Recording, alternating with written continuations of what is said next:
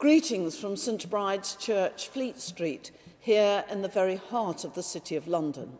We're delighted that you're tuning into this podcast during this season of Lent. Do please leave a comment or a like and tell us where you're listening from. It's always good to hear from you.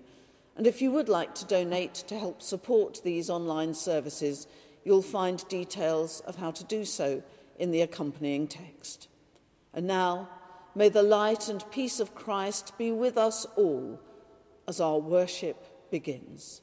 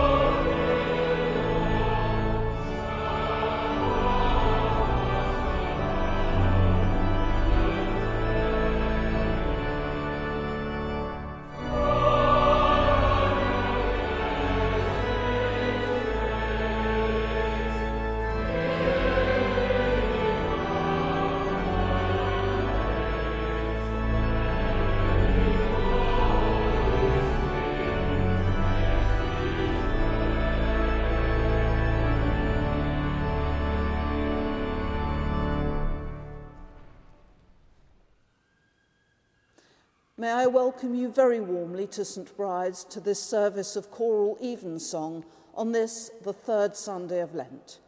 Wherever you are in the world, and however you're listening to us, we hope that you will feel that you are very much part of the St Bride's family. Beloved, we are come together in the presence of Almighty God and of the whole company of heaven to offer unto him through our Lord Jesus Christ our worship and praise and thanksgiving, to make confession of our sins, to pray as well for others as for ourselves, that we may know more truly the greatness of God's love and show forth in our lives the fruits of his grace, and to ask on behalf of all men such things as their well being doth require. Wherefore, let us kneel now and humbly confess our sins to Almighty God. Let us pray.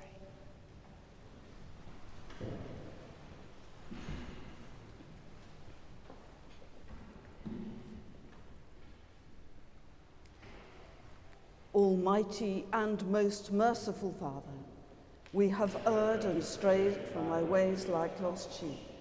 We have followed too much the devices and desires of our own hearts. We have offended against thy holy laws.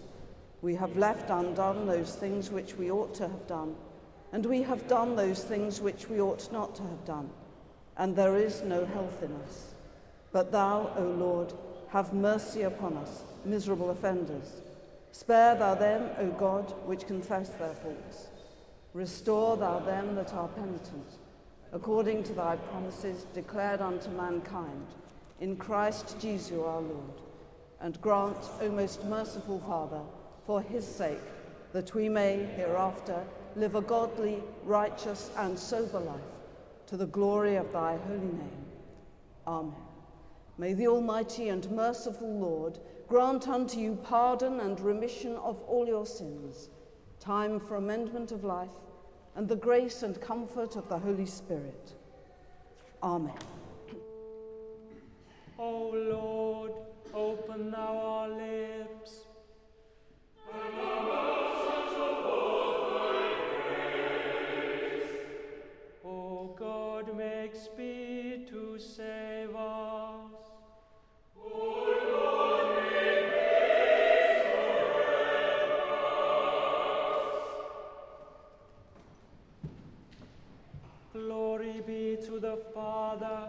And to the Son, and to the Holy Ghost.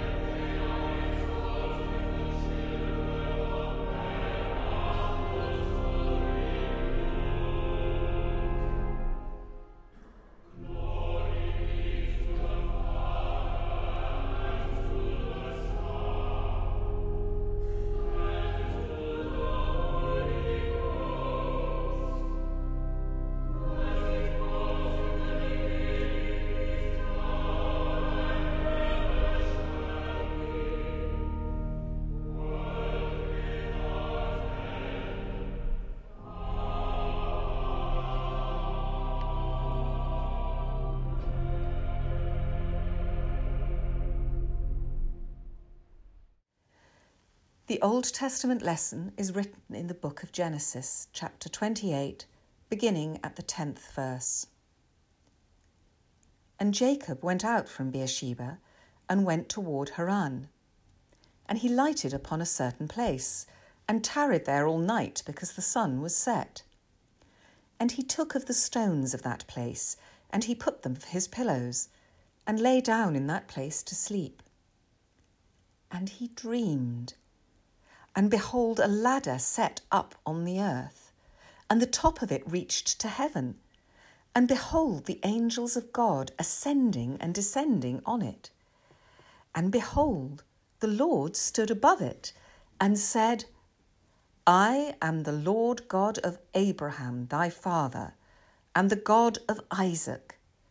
The land whereon thou liest, to thee will I give it, and to thy seed and thy seed shall be as the dust of the earth, and thou shalt spread abroad to the west, and to the east, and to the north, and to the south. And in thee and in thy seed shall all the families of the earth be blessed. And behold, I am with thee, and will keep thee in all places whither thou goest, and will bring thee again into this land. For I will not leave thee until I have done that which I have spoken to thee of. And Jacob waked out of his sleep and said, Surely the Lord is in this place, and I knew it not. And he was afraid, and said, How dreadful is this place! This is none other but the house of God, and this is the gate of heaven. And Jacob rose up early in the morning and took the stone that he had had put for his pillows and set up for it a pillar and poured oil upon the top of it. And he called the name of that place Bethel. But the name of that city was called Luz at the first. This is the word of the Lord. Thanks be to God.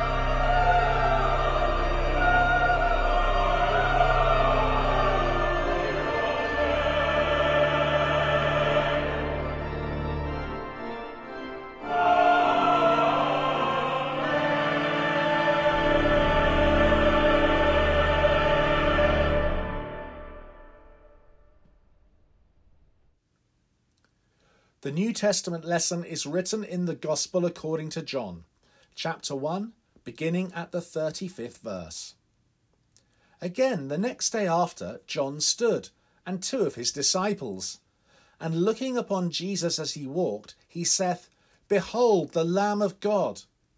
And the two disciples heard him speak, and they followed Jesus.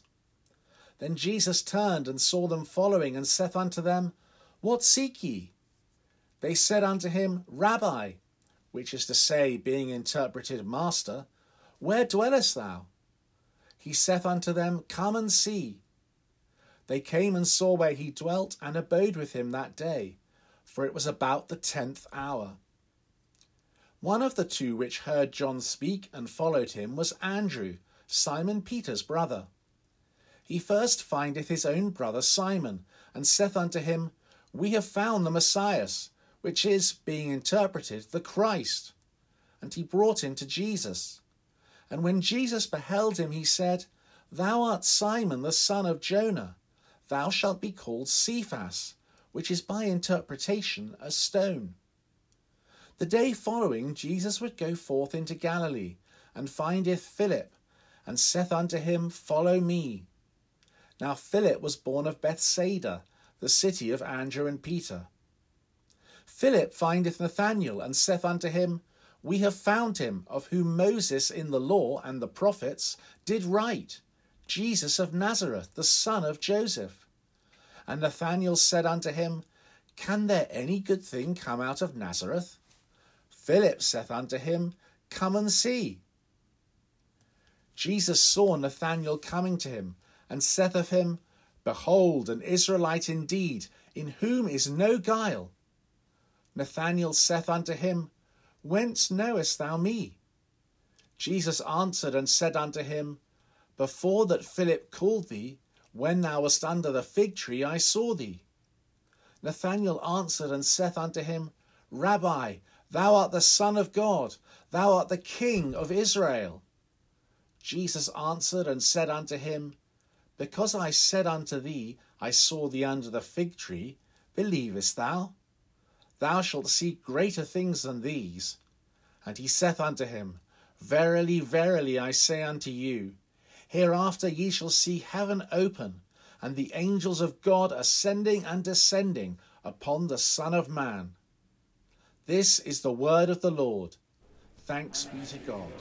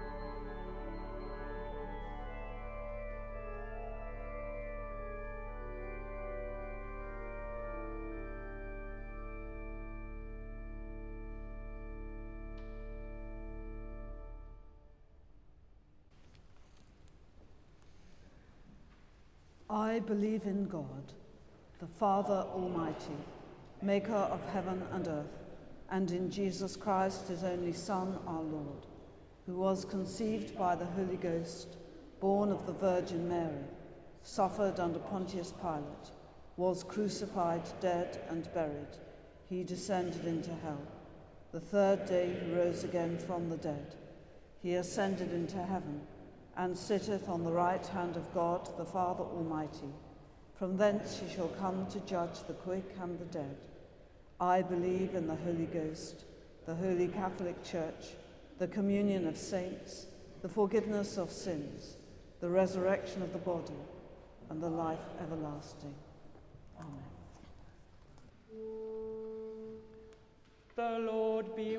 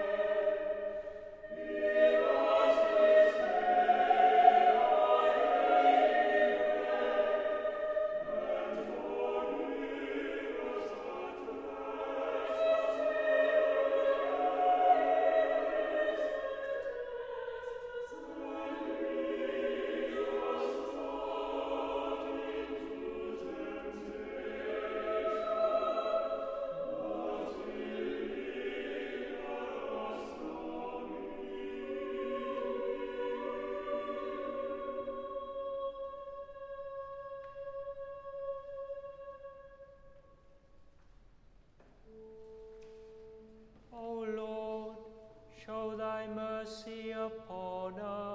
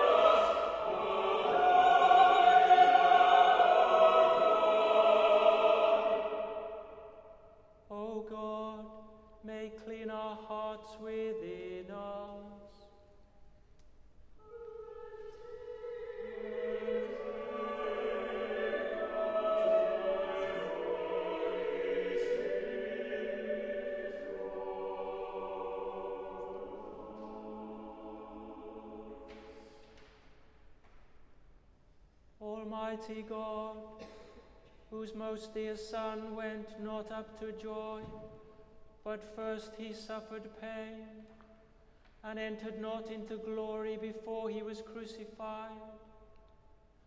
Mercifully grant that we, walking in the way of the cross, may find it none other than the way of life and peace. Through Jesus Christ, thy Son, our Lord, who liveth and reigneth with thee in the unity of the Holy Spirit, one God, now and forever.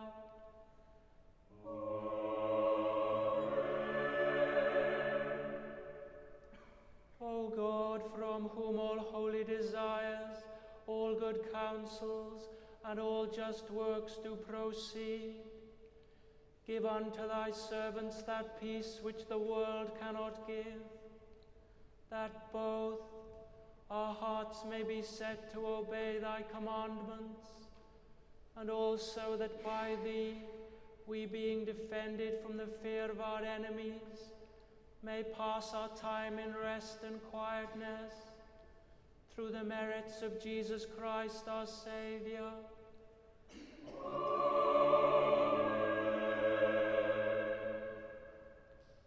Lighten our darkness, we beseech thee, O Lord, and by thy great mercy defend us from all perils and dangers of this night, for the love of thy only Son, our Saviour, Jesus Christ.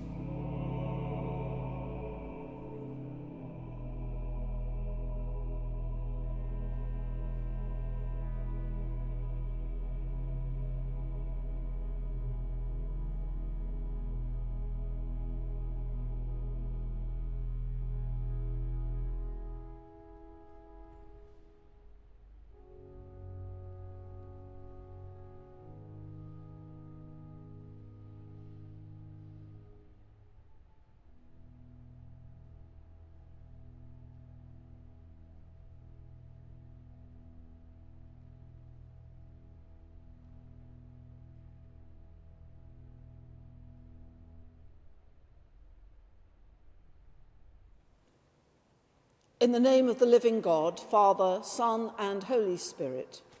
Amen.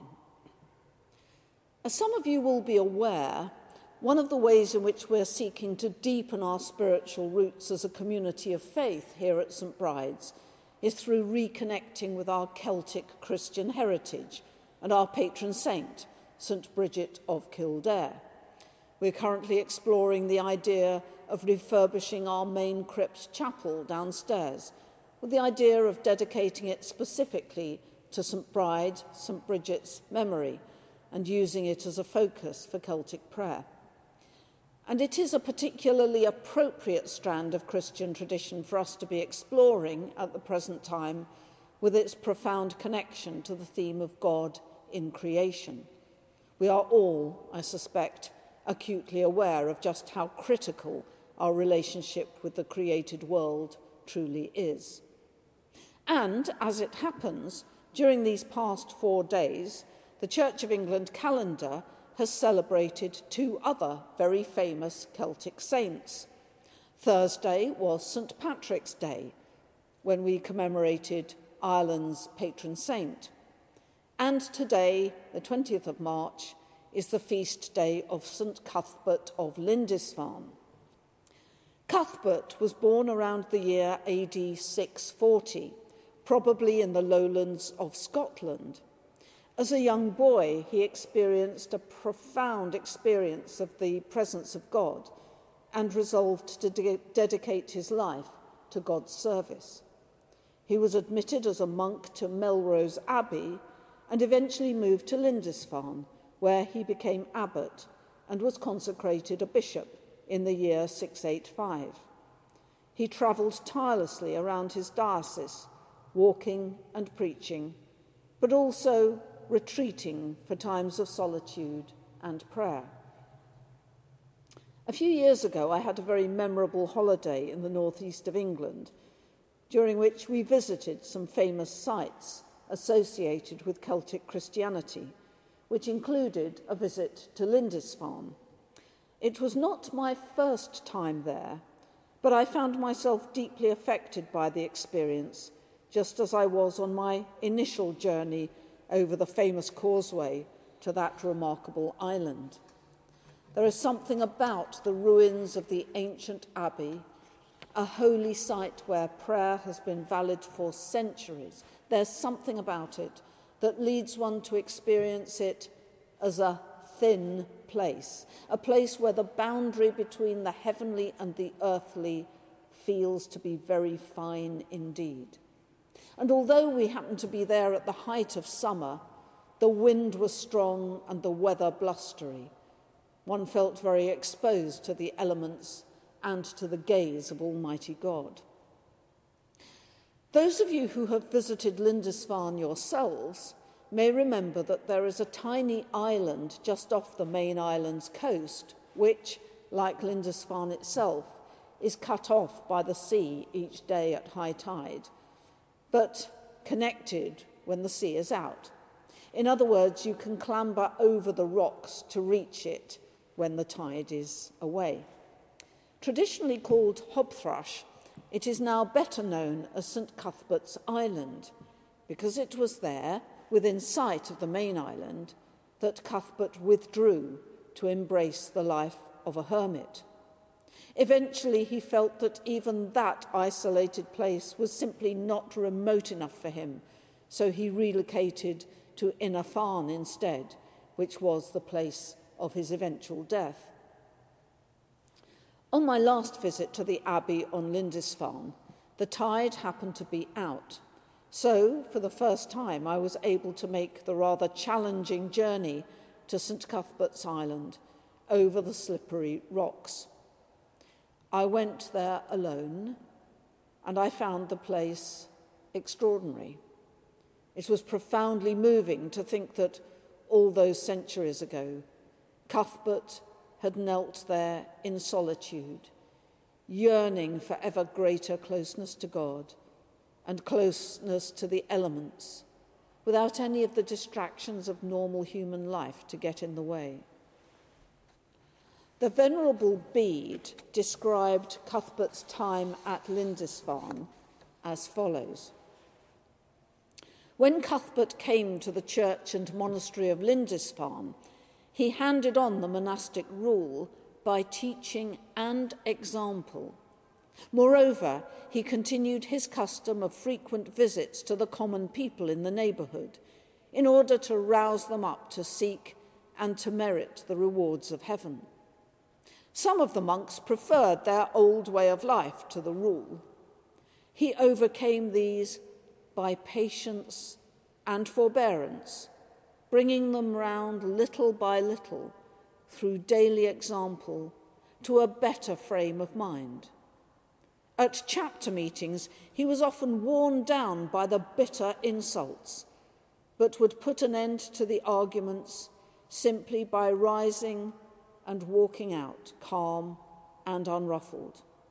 Next day, he would give the same people exactly the same admonitions as though there had been no unpleasantness the previous day.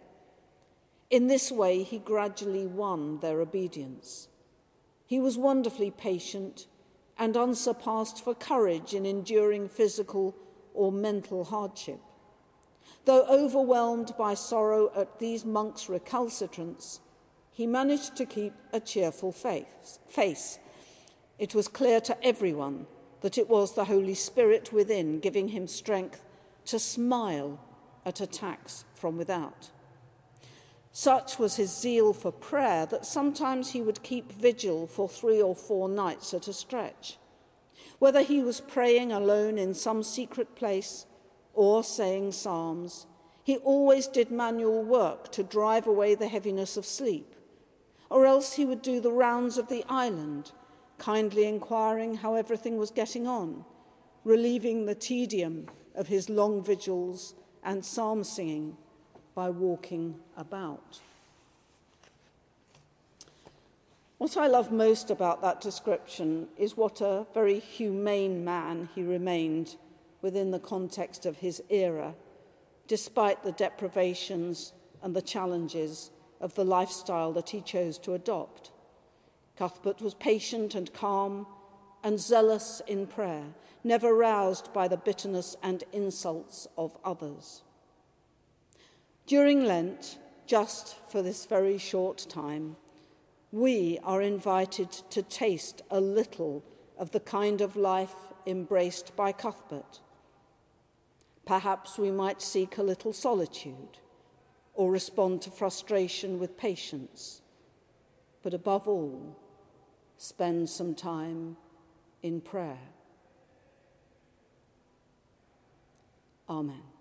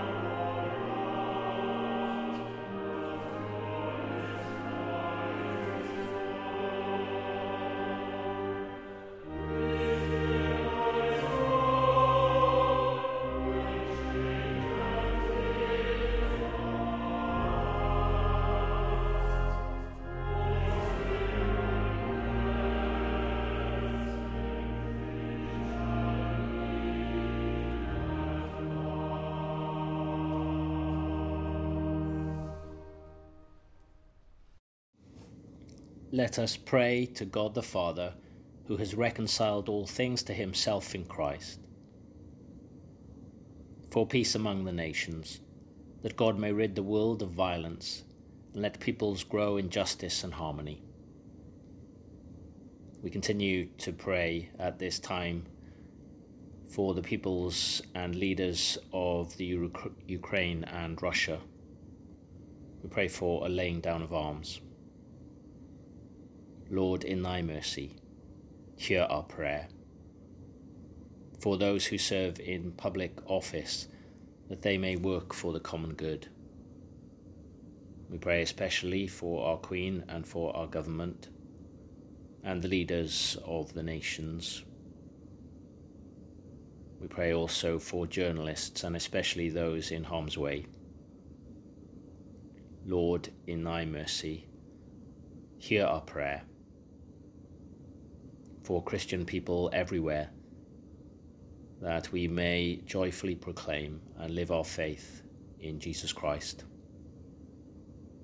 We pray especially today for the Anglican Church in Mexico and for Enrique Cruz, its primate. Also for the church in Lund in Sweden and for Johan Tyrberg, Bishop. In our own diocese, we pray for the Hackney Deanery for Andrew Wilson, Area Dean, for its sub-deans, chapter clerk, and for the Deanery Synod and its staff. We pray for the leaders of all God's holy churches, and especially for Justin and Stephen, our archbishops, Sarah, our bishop, and Alison, our rector. We pray for all who serve this community of St. Bride, and we pray for those who are preparing for confirmation at this time. Lord, in thy mercy, hear our prayer. For those who suffer from hunger, sickness, or loneliness, that the presence of Christ may bring them health and wholeness. Remembering especially any known to us who are in need at this time, those in our parish community in this city and around the world and all who suffer in body, in mind, or in spirit. Lord, in thy mercy, hear our prayer. For those who have departed this life in thy faith and fear, we remember especially all the recently departed and those whose year's mind comes at this time. Rest eternal grant unto them, O Lord and let light perpetual shine upon them. May we, with them, come to share in your eternal kingdom. Lord, in thy mercy, hear our prayer. Let us commend ourselves and all for whom we pray to the mercy and protection of God. Merciful Father, accept, accept these prayers for the, for sake, the sake, of thy, of thy Son, Son our, Saviour, Jesus Christ. Jesus Christ. Amen.